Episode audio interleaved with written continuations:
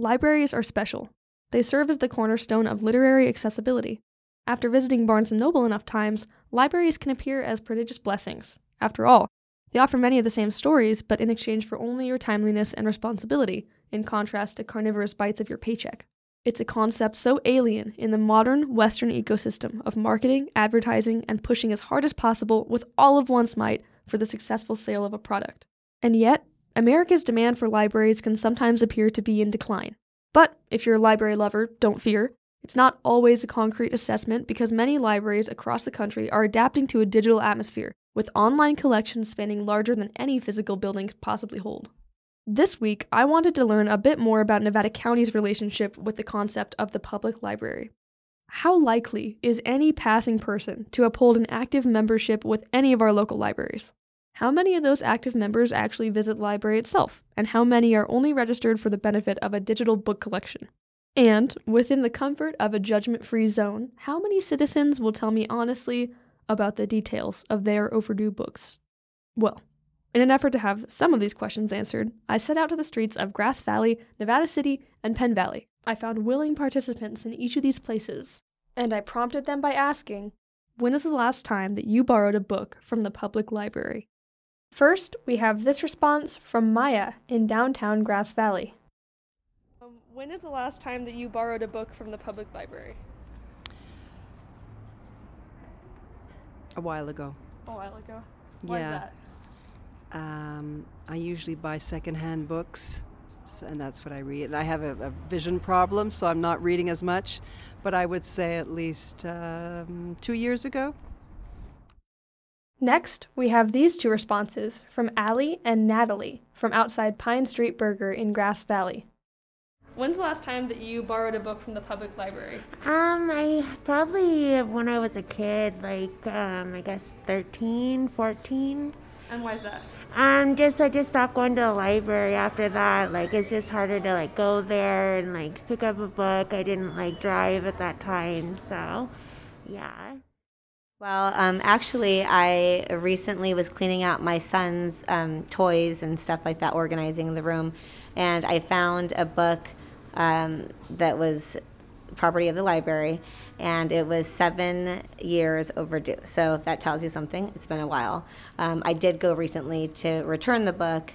Um, I think that libraries are awesome, but I just don't really have the time to go, and um, yeah, I should I should go more often because I think now you can actually get DVDs and stuff like that too. So yeah, that was the last time though. Recently, just to return the book, but seven years prior.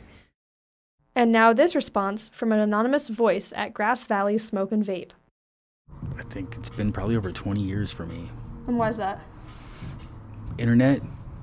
Internet's taken over libraries. I mean, since the fact that we have cell phones in our pockets, we have the internet at our fingertips. We have everything we need pretty much. We can find it online. Although checking out a book does help because you get more direct information. I think, yeah, I mean, personally, it's been about 20 years for my son. Taking him to the library, I'd say about eight or 10 years since I've taken him to the library as well to do any kind of research. Next, we have this response from an anonymous voice in Nevada City. I think that was like 10 years ago. Why is that? Why did I buy it or borrow it? Why has it been 10 years? Um, because it was just for school studying purposes. And so you wouldn't normally go like on a regular basis? No, Okay. no. Finally, we have this response from Kurt in Penn Valley. Probably in the late 70s, I, uh, mid to late 70s, I would say. Why, why is that? Well, I was still in school. Um, I was still in high school, and um, I needed to do some research and didn't really have the access to any other sources besides the library. Um, you know, it's unfortunate that I haven't been to the library, and since then, probably. Uh, I think it's unfortunate that uh, our libraries are becoming almost extinct. Uh, I think they're a wonderful place for uh, research and, you know, the arts. Uh, I just don't know. I, I, don't know how long they're going to be able to exist. Um, you know, with the internet and everything, if you do need information, it's right there at your fingertips. I'm not sure that. I don't know that I would ever have the need to go back to a library. You know, after after school, um, I I just really didn't have the need to go back anymore.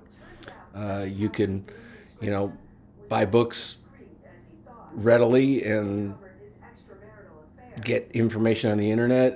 I, I just don't know if they're going to. I hope that they continue to survive. I think it's a, um, an important part of our society uh, to hold those archives and records, especially in some of the uh, finer libraries that have, um, you know, archives and and uh, you know some real dated documents. But um, I don't know. As I end this segment, I'd like to state that the opinions you've heard here today are that of the speakers only and are not those of KVMR, its board, staff, volunteers, or underwriters. For KVMR News, I'm Julia Gem.